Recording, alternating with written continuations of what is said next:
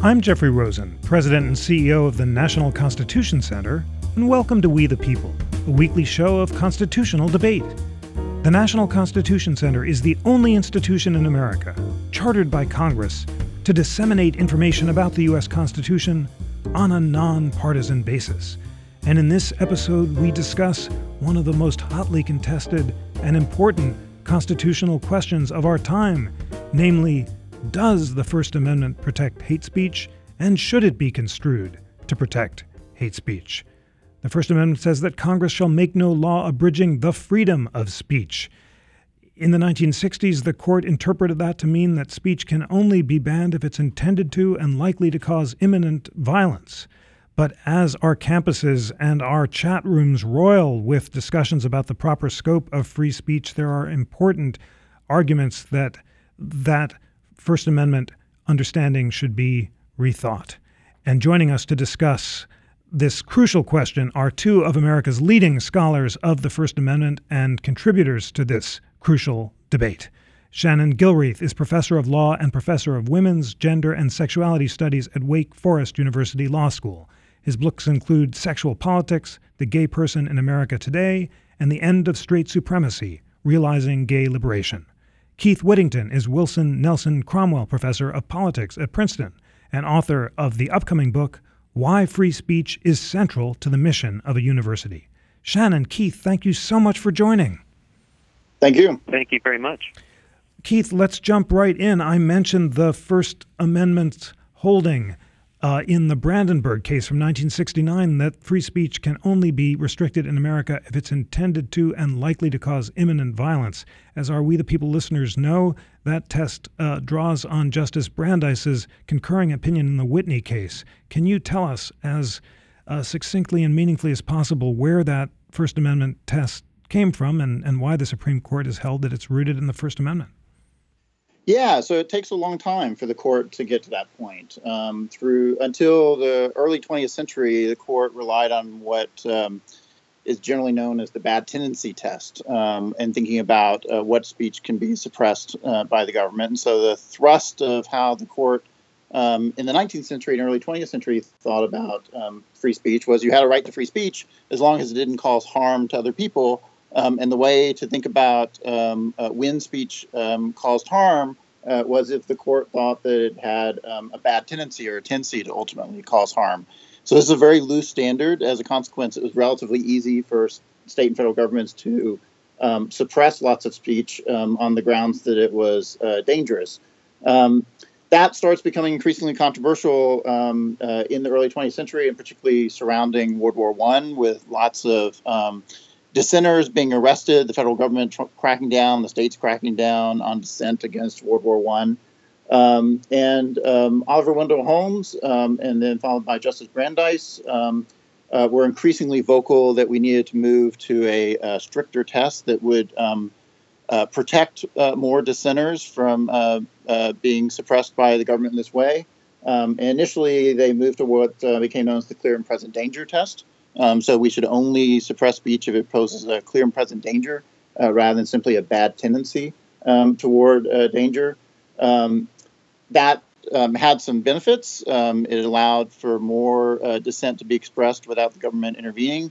Um, but pretty quickly, it also became apparent that judges could use that test to also uphold suppression of a lot of dissenters, in particular, a lot of members of the Communist Party um, uh, were prosecuted under that test, and their convictions were upheld um, under that test. Um, and so, by uh, uh, the late 60s in Brandenburg, the court moves to what it thinks is an even stricter test, uh, which is the threat of imminent violence um, test. And so, try to get away from uh, what had become uh, fairly loose language about a clear and present danger to what the court wanted to say was um, uh, even tighter language um, about there has to be an imminent threat to violence before um, the police and government can become involved. Thank you very much for that succinct and helpful history. Shannon, as Keith tells it, the evolution from the bad tendency test to the uh, imminent lawless action test was a triumph for free speech that prevented dissenters from being thrown in jail for their opposition to government. Do you agree, or do you have a different reading of that history? Uh, no, I think that's absolutely correct insofar as it goes. So you know, my position about speech that creates or perpetuates inequality is not, in my view at least, out of sync with that history. I mean, I think it's true that the Supreme Court's precedent that deals with imminent lawless action is more protective of dissenting viewpoints, uh, particularly dissenting political viewpoints, than the court had been historically speaking. But I think you know that doesn't necessarily. Uh, I think that gets us only to a point in the conversation, and then the question beyond that is, um, but what about the rest? You know, what about incidents that aren't covered by that particular paradigm of, of speech jurisprudence, which I think really is more the heart of the hate speech, for lack of a better term, controversy.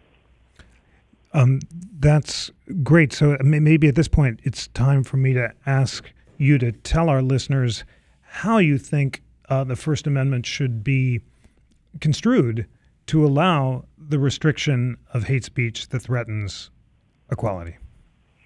Yeah, so the first thing I would say is I don't particularly care for or, or use in my own work the terminology hate speech because I think that it is somewhat misleading in terms of what I think actually uh, we should be focusing on, which I prefer to call anti-equality speech or anti-identity speech. Because my position is that the First Amendment always has to be filtered through the lens of the 14th Amendment's superseding commitment to equality, so that the government actually does have an obligation to um, regulate speech that erodes the equal equality of targeted groups. And while we can focus on the Brandenburg line of cases and the evolution of that particular paradigm, I think it's perhaps a little misleading for listeners to suggest that that's uh, sort of the only exception, right? The, the only speech that is accepted from the spe- speech paradigm is speech that might create imminent lawless action. The truth is First Amendment jurisprudence is shot full of holes. Uh, obscenity law, um, sexual harassment, and the list goes on. Uh, contract law, for example, is even, you know, I mean, I can't make a contract with you and then renege on it and say, oh, well, I was just exercising my right to free speech. So there are all sorts of ways in which speech uh, might convey a point of view or an idea, and yet we regulate it. So I think, think the question with speech that is antithetical to equality is simply are we willing to, reg- to, to recognize another exception to the paradigm? And if not, why not? Wonderful. Thank you for, for, for that. So, Keith, uh, in his article, Anti uh, Identity Speech, Shannon argues, as he's just signaled here, that he would allow for the reasonable regulation of speech that has as its aim or effect the subordination and second class status of historically disenfranchised minorities. In such discrete instances, speech is analyzed and regulated on the basis of harm, not viewpoint. The speech is restricted for what it does, eroding equality, not for what it says. Uh, for the court to embrace that view, obviously, would recall uh, re- require revisiting the Brandenburg standard, if not am- amending its understanding of the First Amendment. Uh, what do you think of Shannon's uh, proposed uh, standard? So I think that's really interesting and, and actually quite useful as a way of thinking about um, what's at stake here. Um, and and uh, I'm with him in thinking that um, uh, hate speech is a very murky category. People use it in all kinds of ways, and so um, focusing our attention um, on anti-equality speech um, is at least clearer um, and, and may actually focus our attention on, on what we care about more, although I'd be curious if it winds up leaving some things out that people also want to uh, try to get at when they talk about um, hate speech. Um, it, it does, though, um, and, and he's absolutely right, of course, that, that the court has carved out all kinds of exceptions to um, what we might think of as a general free speech regime. And so the court is certainly not absolutist about free speech, in which there's only uh, this one little exception of, of threats of imminent violence. Um, but what the court has done over the course of the 20th century is uh, try to shift us away from the kind of re- legal regime that existed in the 19th century, in which um, uh, a, a, wide set of things were um, easily suppressed by the government on the notion that um, not only were they dangerous in the sense they caused violence, but they were dangerous to society and caused harms more generally, or what in, in um, uh, 19th and, and 18th century language would have been uh, people exercising license instead of liberty. Um, so they're abusing their their right to free speech. Um, and, and part of what the court wanted to do in the 20th century is say, no, no, we ought to reverse that assumption. Instead, our assumption ought to be um, that you're free to speak um, in most circumstances, and it's only narrow exceptions that we want um, to carve out. Um, and and so then that's sort of a case by case justification for each one of those. And it's an interesting approach to want to say, uh, well, in this inequality context, here's another one of these exceptions, and we ought to think of it like we think of obscenity um, or fraud um, or other kinds of things that are so valueless um, or dangerous um, or harmful um, that we should no longer protect it anymore. Uh, thanks so much for that. Uh, Shannon, let's um, talk about some specific applications of your theory. In your article, Anti Identity Speech, you talk about the Ninth Circuit's decision in Harper versus Poway Unified School District, which upheld a high school's banning of a student's t shirt with a degrading message about gays and lesbians. Judge Reinhardt held that under cases allowing for the regulation of speech in public schools, uh, the, public school students who may be injured by verbal assaults on the basis of core identifying characteristics such as race, religion, or sexual orientation have a right to be free from such attacks while on school campuses. Judge Kozinski dissented vigorously, uh, concluding the fundamental problem with the majority's approach is that it has no anchor anywhere in the record or in law. Tell us more about Harper, how that would apply uh, with your theory, and, and how other kind of uh, speech that degrades uh, minorities uh, on campus could be restricted. Yeah, so I think I think Harper uh, is an easier case. So so far as that is, I guess, a relative uh, assessment. But it's easier, I think, because you are dealing with children in a controlled environment from which they cannot escape effectively, from which they are not permitted to leave. Truancy laws and all sorts of things compel them to be there. And there's also it, the, the data is legion at this point. Um, that being subjected to these sorts of anti-gay propaganda campaigns in schools does lead to all sorts of material consequences, lower grade point averages, uh, missing school more frequently, higher rates of addiction, suicidality, all sorts of, of things like that. Uh, not to mention, of course, the reality that generally, when it goes unchecked, this kind of speech doesn't just stay speech. It becomes a physical manifestation in the real world in, in the form of battery and attack. So because all that data exists, I think it was easier for the court in the Harper case to say this, even consistent with the Tinker standard, creates a, st- a substantial disruption to the school environment. Um, and I think that's true insofar as it goes.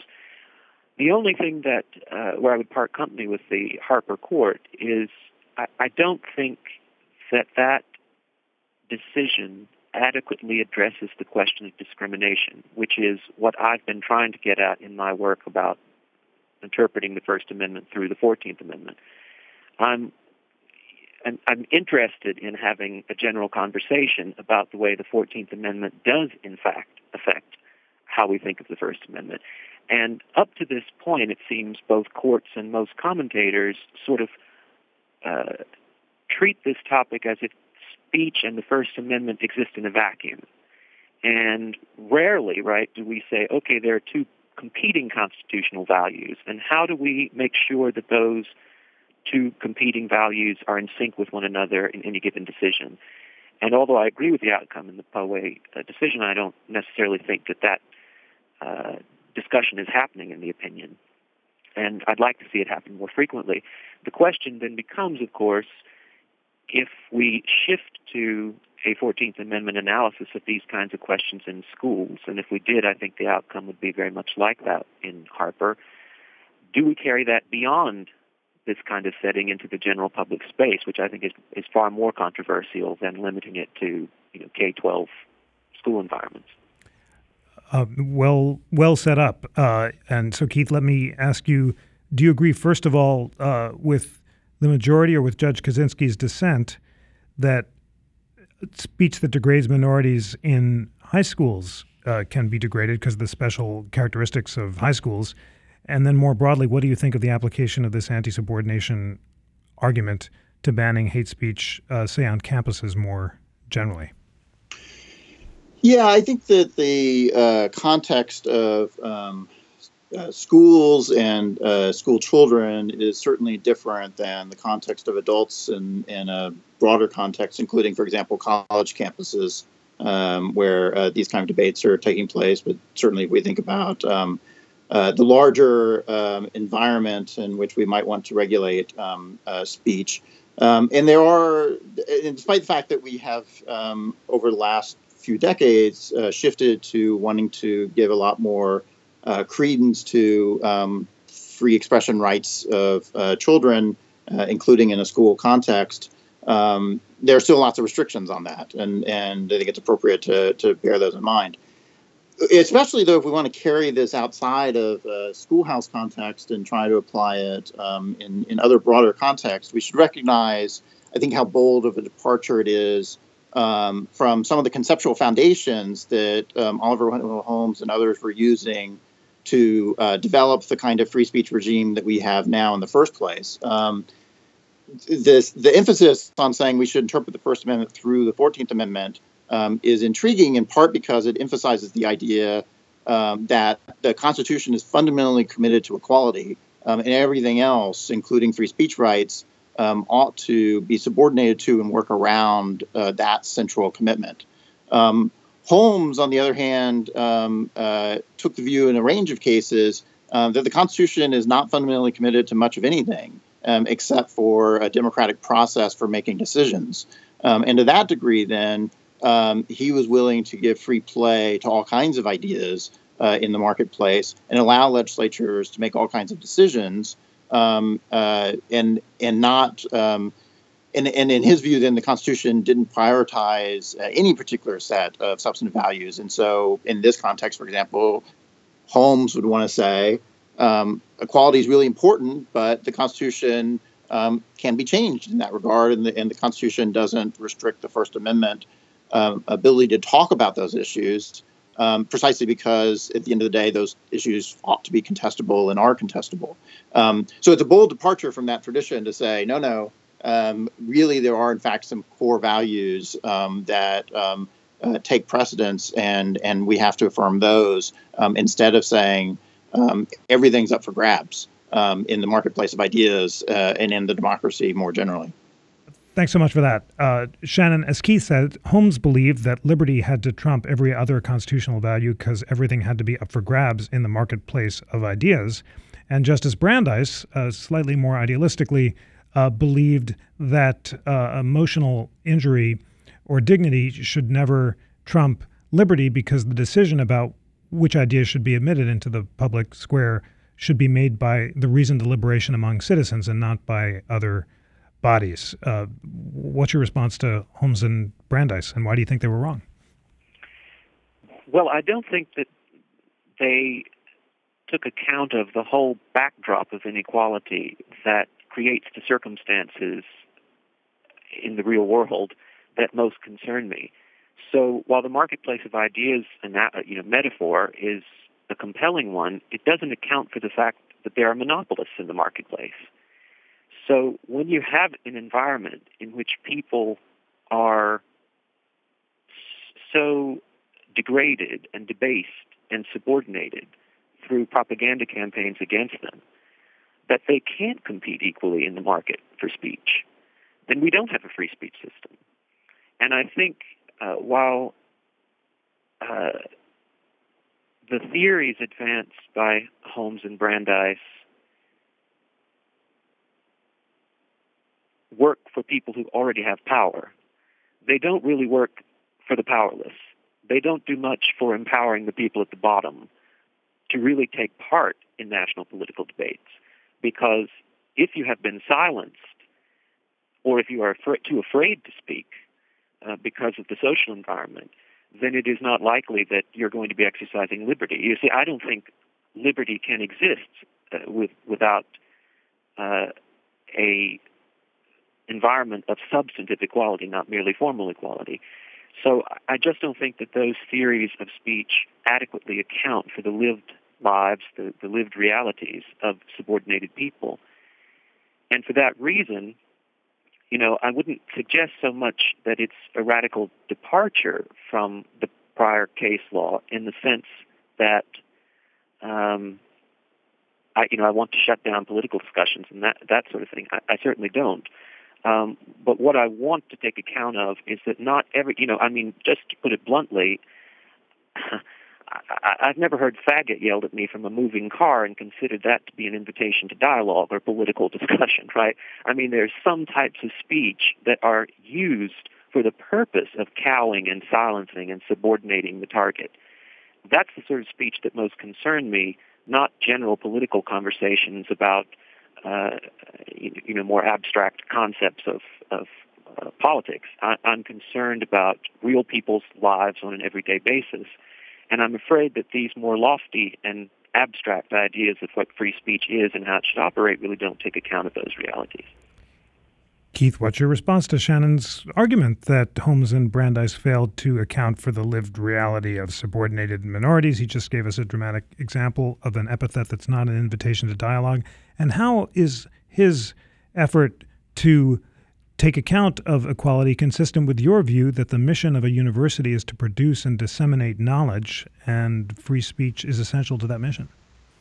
Right. So, um, so I think it's certainly partly right that um, uh, Holmes and Brandeis don't take adequate account of uh, systems of subordination and what the implications of that are for uh, people's lived experience. It's not the way they were conceptualizing uh, the legal and political and social landscape, and and so it wasn't central to how they thought about um, some of these issues.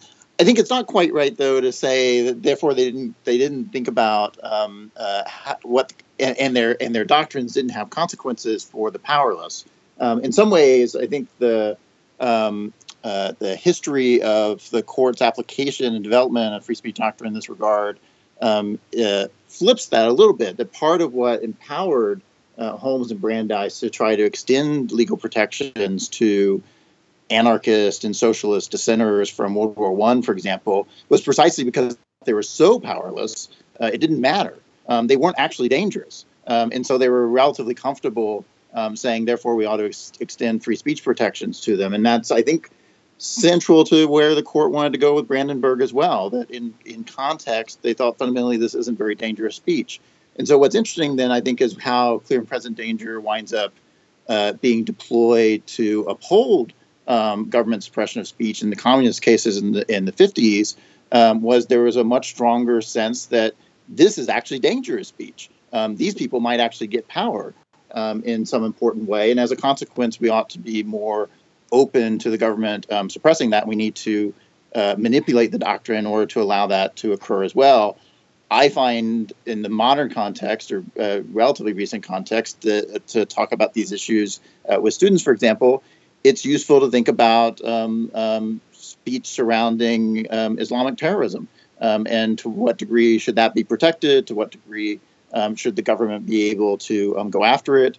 Most of that kind of speech doesn't fall within uh, the Brandenburg exception. and yet, I think there's a very real sense that um, that speech can lead to very dangerous consequences. And so um, it's it's sometimes easier, for example, for students to to imagine, well, maybe we really do want to suppress that speech in the same way that people uh, might have reasonably thought in the 40s and 50s we wanted to suppress um, a communist speech. Um, because uh, and it's precisely because those that speech is perceived as not completely powerless, uh, but instead that speech is is perceived as uh, potentially quite dangerous, uh, but not dangerous in a in a very imminent way.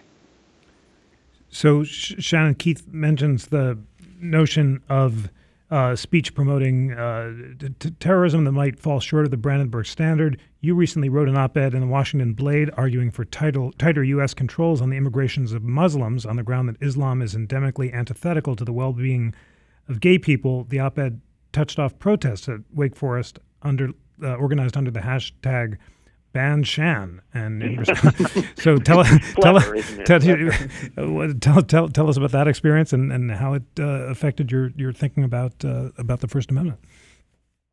Uh, well, it didn't affect my thinking about the First Amendment um, in, in the sense that, um, at least in terms of my theory of anti equality speech, um, because you know I wasn't promoting some idea about um, the biological inferiority of of Arabs. I wasn't uh, you know, making a class-based argument against a group of targeted people. I was uh, talking about the dangers of an ideology, a political ideology that may well uh, have impact on gay people in ways that perhaps some of the uh, political advocacy groups denominated gay weren't thinking all the way through.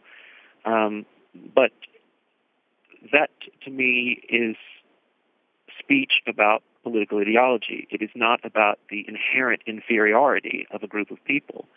Um, you know, for example, I don't say anything about restricting, you know, any Arab atheist you can find me that, that might indeed need, truly need, asylum in the United States.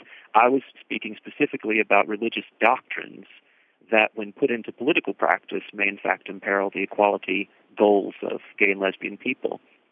So I see that as somewhat outside um, my project in terms of anti-identity speech. I, I, would just like to say, in terms of Keith's assessment of the uh, dissenter cases, the communist cases, and the bad tendency cases, I think that's absolutely right in, in terms of you know, power and powerlessness were not completely absent from the court's theorizing about speech. I just think they had it backward. I mean, um, it seems to me that if you're have a commitment to anti-subordination, then you don't have a speech system that says we'll allow people to speak as long as we don't think they're a threat to the government. When we decide they're a threat to the government, we'll allow the government to suppress them. So that's actually the upside down version of my theory, which is to say uh, you always consider who's powerful and who's powerless in a speech contest. Well, the government is almost always the powerful player. Um, that's not so clear when you're dealing with individual speech in the public sphere. Um, you know, the, the, I, I think while they considered power, they considered it in the absolutely reverse context of the way I would consider it in, in an anti-identity speech context.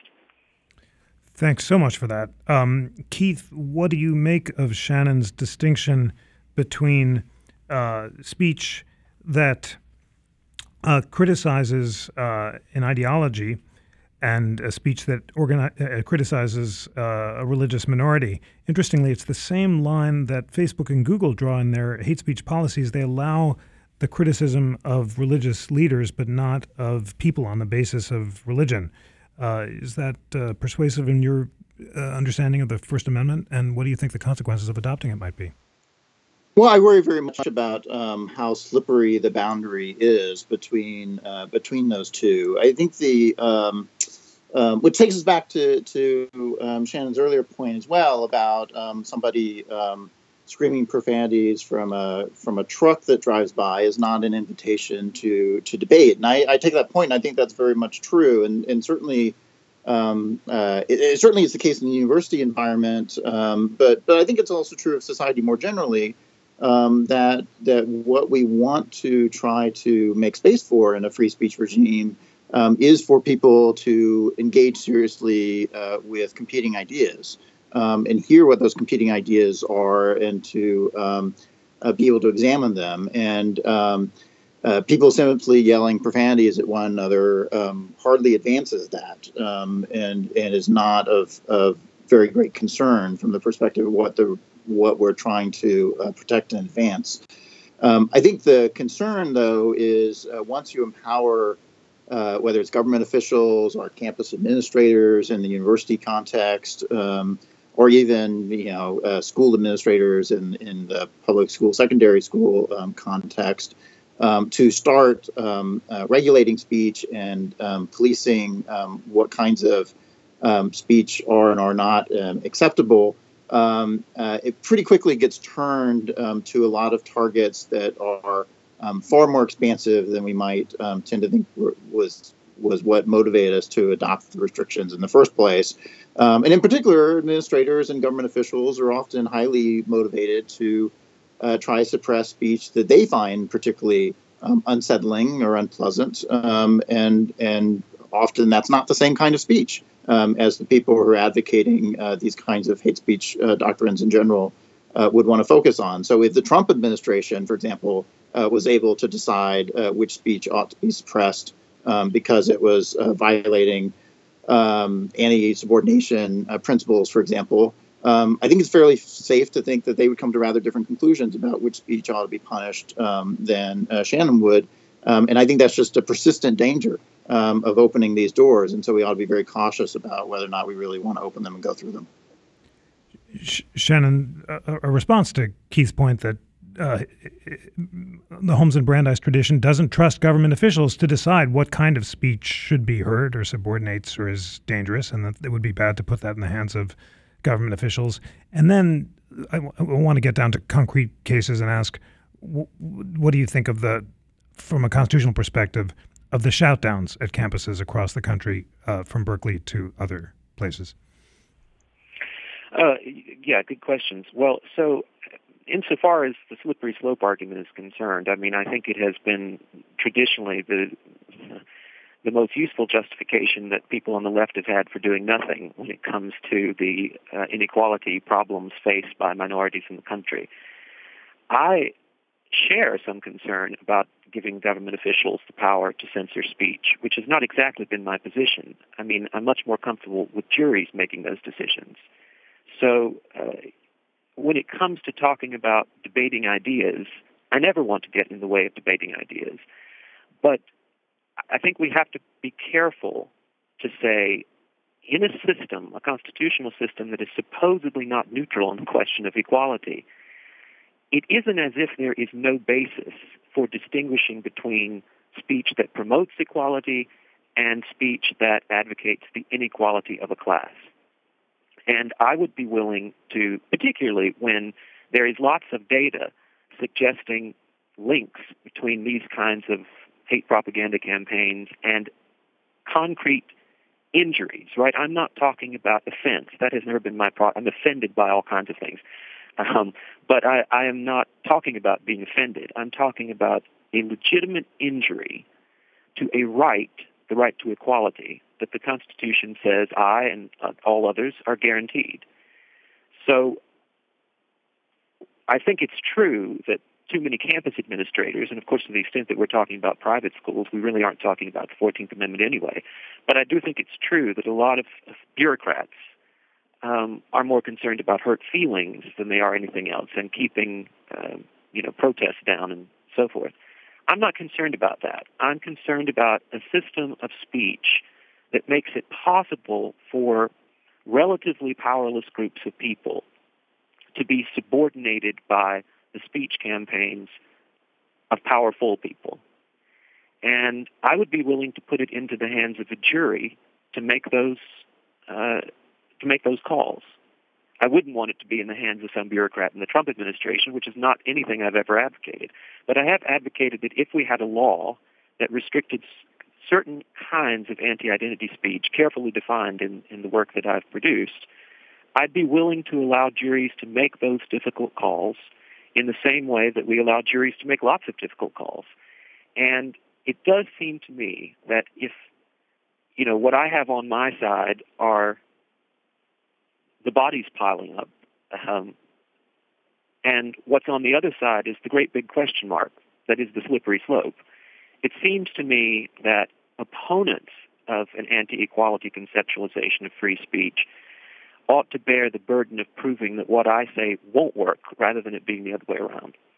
But I really don't think that we have had in the courts or frankly in the academic commentary very much an honest conversation about equality as it bears on the First Amendment. So, I mean, I'm glad that we're having it today.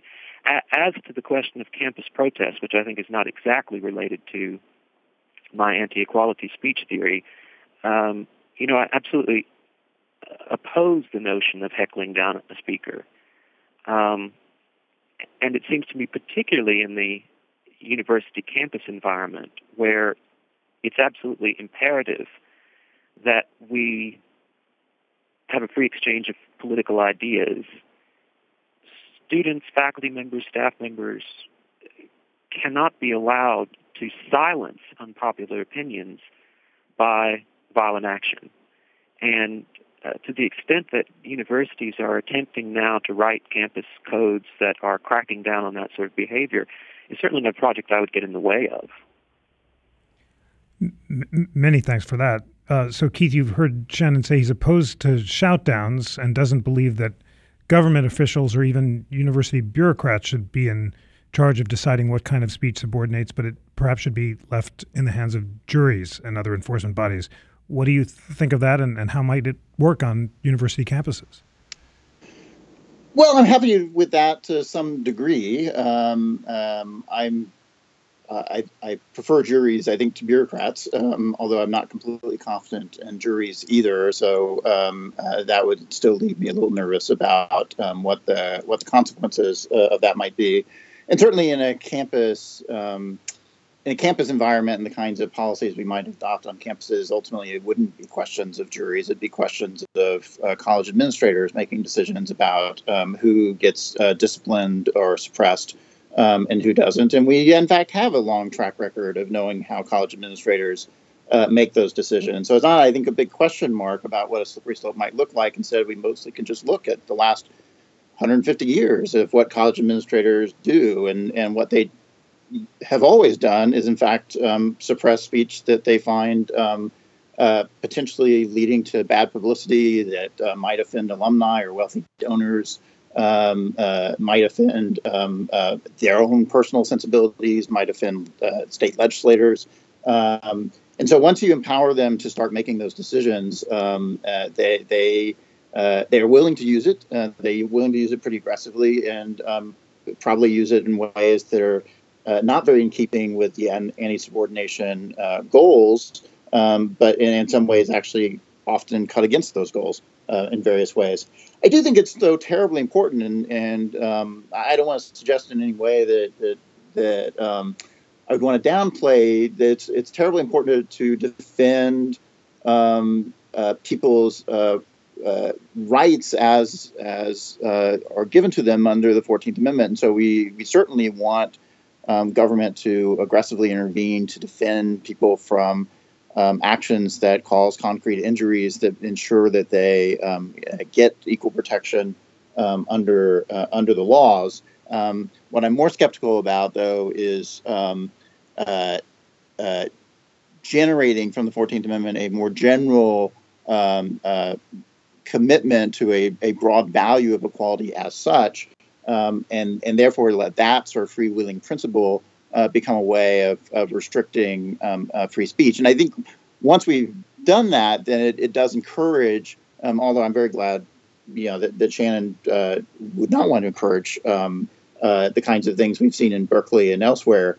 Um, but it does encourage people to, to start making those kinds of arguments that if we're fundamentally committed to equality um, and speech ought to be restricted um, so as to not subvert that value that value and, and undermine um, that that very important commitment, um, then uh, likewise, why should we allow people like Ann Coulter to come to campus and make arguments that, in the view of some, um, are in fact subversive of that value and could lead um, uh, either in the short run or in the long run um, to very damaging uh, policies and social actions that undermine undermine those those principles. And so people start from a very similar starting point, um, but but certainly uh, take it um, in uh, the direction of uh, therefore we shouldn't allow certain speakers to make certain kinds of arguments, um, and uh, precisely because they they undermine our fundamental commitment to equality. Shannon Keith says that once you construe the First Amendment to allow the restriction of speech that subordinate minorities, then people from university bureaucrats to government officials would be free to suppress all sorts of speech in its name. Uh, are you concerned about that? And what do you think of the other um, pressures against speech on campus, such as disinvitations of speakers whose uh, speak, speech is said to uh, offend or to subordinate? Mm-hmm. Well, um, as to the former question, um, of course, I think it's always a concern that whatever policy one sets can be abused and can be manipulated and uh, implemented in ways that um, perhaps are antithetical to its purpose. Um, but I think that can be said about sexual harassment law, about Title VII, about Title IX. Um,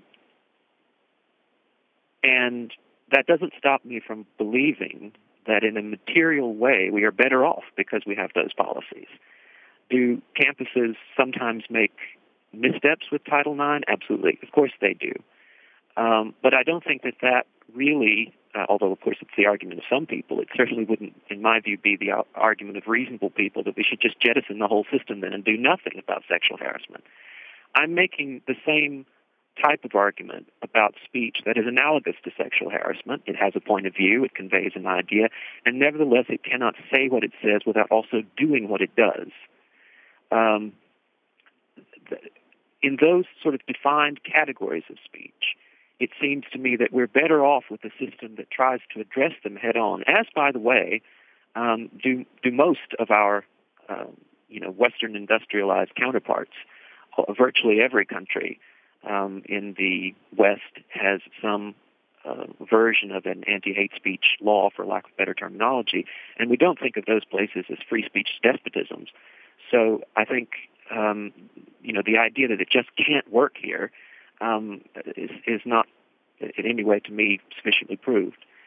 Um, so what I would advocate is a careful implementation of a system that takes account of equality um, understanding that there'll be hiccups along the way that we'll have to deal with in the most intelligent and reasonable way that we can. Um, but I, I don't. I haven't heard anything that makes me say, "Well, doing nothing is a better option." Um, and as to the question of of rescinding the invitations of people, um, I mean, I absolutely think it's in, in, in terms of the people that college administrators themselves choose to invite to campus. Um, I absolutely, absolutely think that is an exercise of their discretion, and that in the deliberation about who those speakers should be, um, there should uh, some account should be taken as to whether those people espouse philosophies that um, are are based on the subordination of a targeted, uh, historically marginalized group of people. Um, what's happening at Berkeley and other places, though, seems to be somewhat different from that, and that is that student groups themselves are making invitations to people. And those invitations are being rescinded by a higher authority, as it were, the university's administration.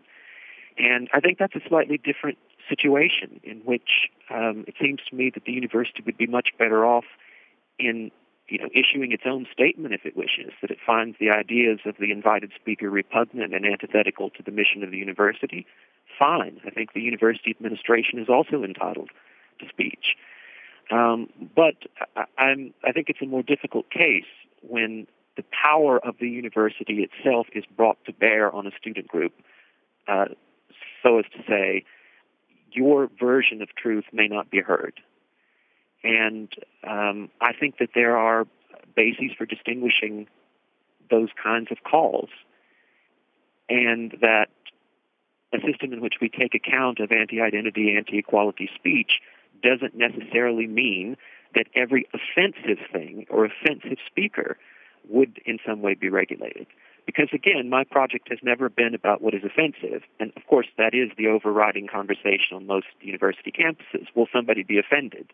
I'm much more interested in can we make a substantive case that their actual equality interests, their interest in being equal citizens, will be somehow offended. And it seems to me that there are bases for making those distinctions that aren't as abstract as opponents of that position would um, have us believe. Many thanks for that. Well, Keith, you, have heard Shannon's argument um, and engaged it. Um, if it were adopted, describe to us what kind of speech you think would be restricted on campus, um, how it would be restricted, and uh, whether or not you think that's a good idea. Yeah, I think it's. I mean, I'm I'm optimistic that there may be some common ground between us on uh, ways of trying to um, develop restrictions that uh, would be uh, reasonable and appropriate while um, still allowing for robust debates um, um, on campus in the in the university context or in society more generally in, in other kinds of contexts.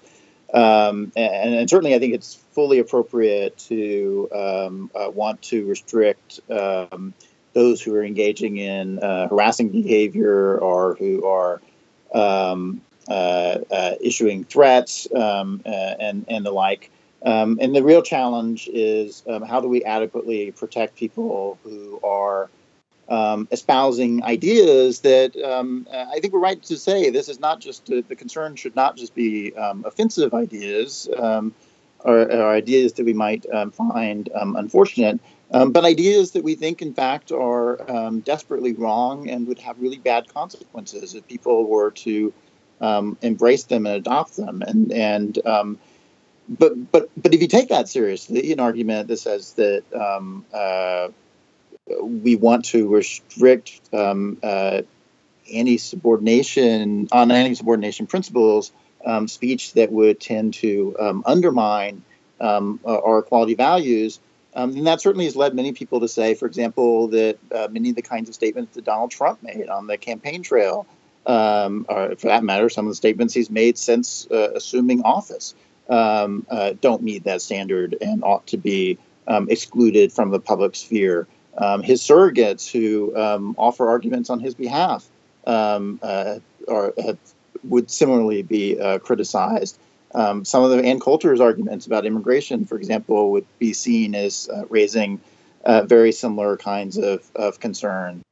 Um, and, and, and it's on that basis that um, uh, some administrators and certainly plenty of students have taken the view on college campuses that those uh, things ought to be restricted. And moreover, in some other countries, that's been the view. And so, um, while certainly they're not um, uh, despotic regimes, um, fortunately, um, it's still the case, though, that, um, for example, um, uh, employees of Facebook who live in countries in which hate speech policies are commonplace argued that uh, Donald Trump ought to be um, excluded from Facebook on precisely the grounds that what he said um, constituted hate speech, and as a consequence, his campaign speeches um, shouldn't be allowed to be presented um, on Facebook, for example.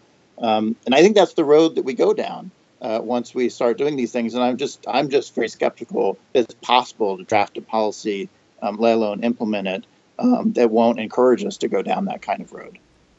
Uh, many thanks response from you, Shannon. And then we'll have uh, the closing arguments. What do you uh, make of Keith's claim that your uh, First Amendment principle could lead to the restriction of speech by Donald Trump, his surrogates, and Coulter, and others? Uh, well, I think that it's true. It, it, probably could lead to the restriction of some things that they have said. Um, and naturally, that's the outcome I would want. Um, to the extent that some things they have said would amount to actual discrimination rather than just offensive speech, then then I would be uh, fine with them having to um, recalibrate their arguments on that basis. Um, you know, I, I think if uh, if the world that we end up living in is a world in which there, you know, we we encounter fewer swastikas and fewer emblems of group uh, uh, subordination, and fewer outright arguments for biological superiority and so on, um, then that is a more equal world. Um, I think that we fall into sometimes a trap of thinking that the law can only follow public opinion and not lead it. And I actually believe getting a law on the books can be educational. I think in many ways the Civil Rights Act of 1964 was, was one of those kinds of laws. Um, it led the, the development of a social ethic that made um, at least outright public displays of discrimination less possible. And uh, I'm simply advocating that we do something similar with the idea of free speech in this country as it would be filtered through the lens of the 14th Amendment. Many thanks for that. Well, it is time for closing arguments in this absolutely fascinating discussion. In a September 2017 survey, uh, a senior fellow at Brookings polled 1,500 students and found that only 39% uh, believe that hate speech is constitutionally protected. 44% believe it is not protected, and 16% said they don't know. Keith, what would you say to those students about why you believe the First Amendment should protect the expression of hate speech? uh, well, of course, uh, stacking the deck a little bit to call it hate speech, even uh, given the, the, slipperiness of the concept. But um, but I think fundamentally that that um, uh, we want to protect um, speech that often gets categorized that way.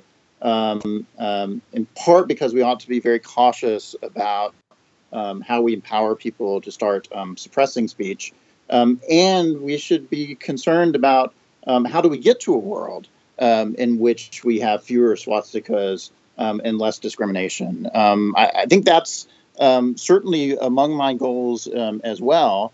Um, and and I think uh, where I'm likely to depart from Shannon is is on what the best method is for uh, trying to get to that better world. And I think ultimately holding ideas up to critical scrutiny, examining them in the light um, will ultimately be most productive uh, in allowing us um, to identify um, and dismiss um, ideas that are bad um, uh, and, and dangerous and false, um, rather than trying to suppress them uh, and exclude them, which I think ultimately will allow them instead to fester.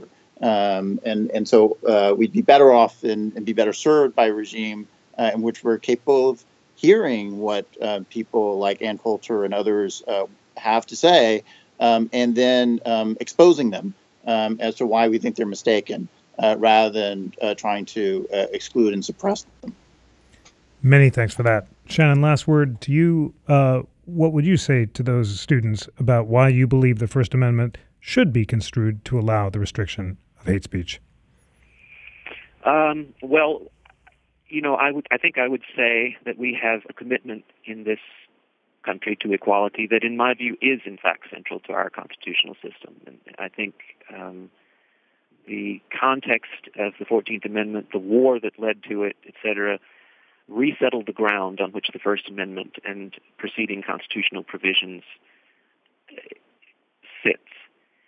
And uh, for that reason, I think that we are being untrue to our constitutional mission if we refuse to take account of the commitment to equality, the right to equality embodied in the 14th Amendment when we analyze the question of free speech. Um, but I would be careful to say that a conceptualization of 14th Amendment freedom of speech that matters is careful to distinguish between that which merely produces hurt feelings and that which in itself effectuates subordination. And we'd have to be very careful about how we put that into law so that it isn't abused. Um, beyond that, I would just say that I'm always fascinated by these kinds of surveys because if you know if if such a large majority of people surveyed think that hate speech is unprotected. I'd love to know what exactly it is they think it is, um, particularly in a country where we are, you know, constantly bombarded with images of Nazis and white supremacists and the hooded Klan and Confederate flags and so on down the line.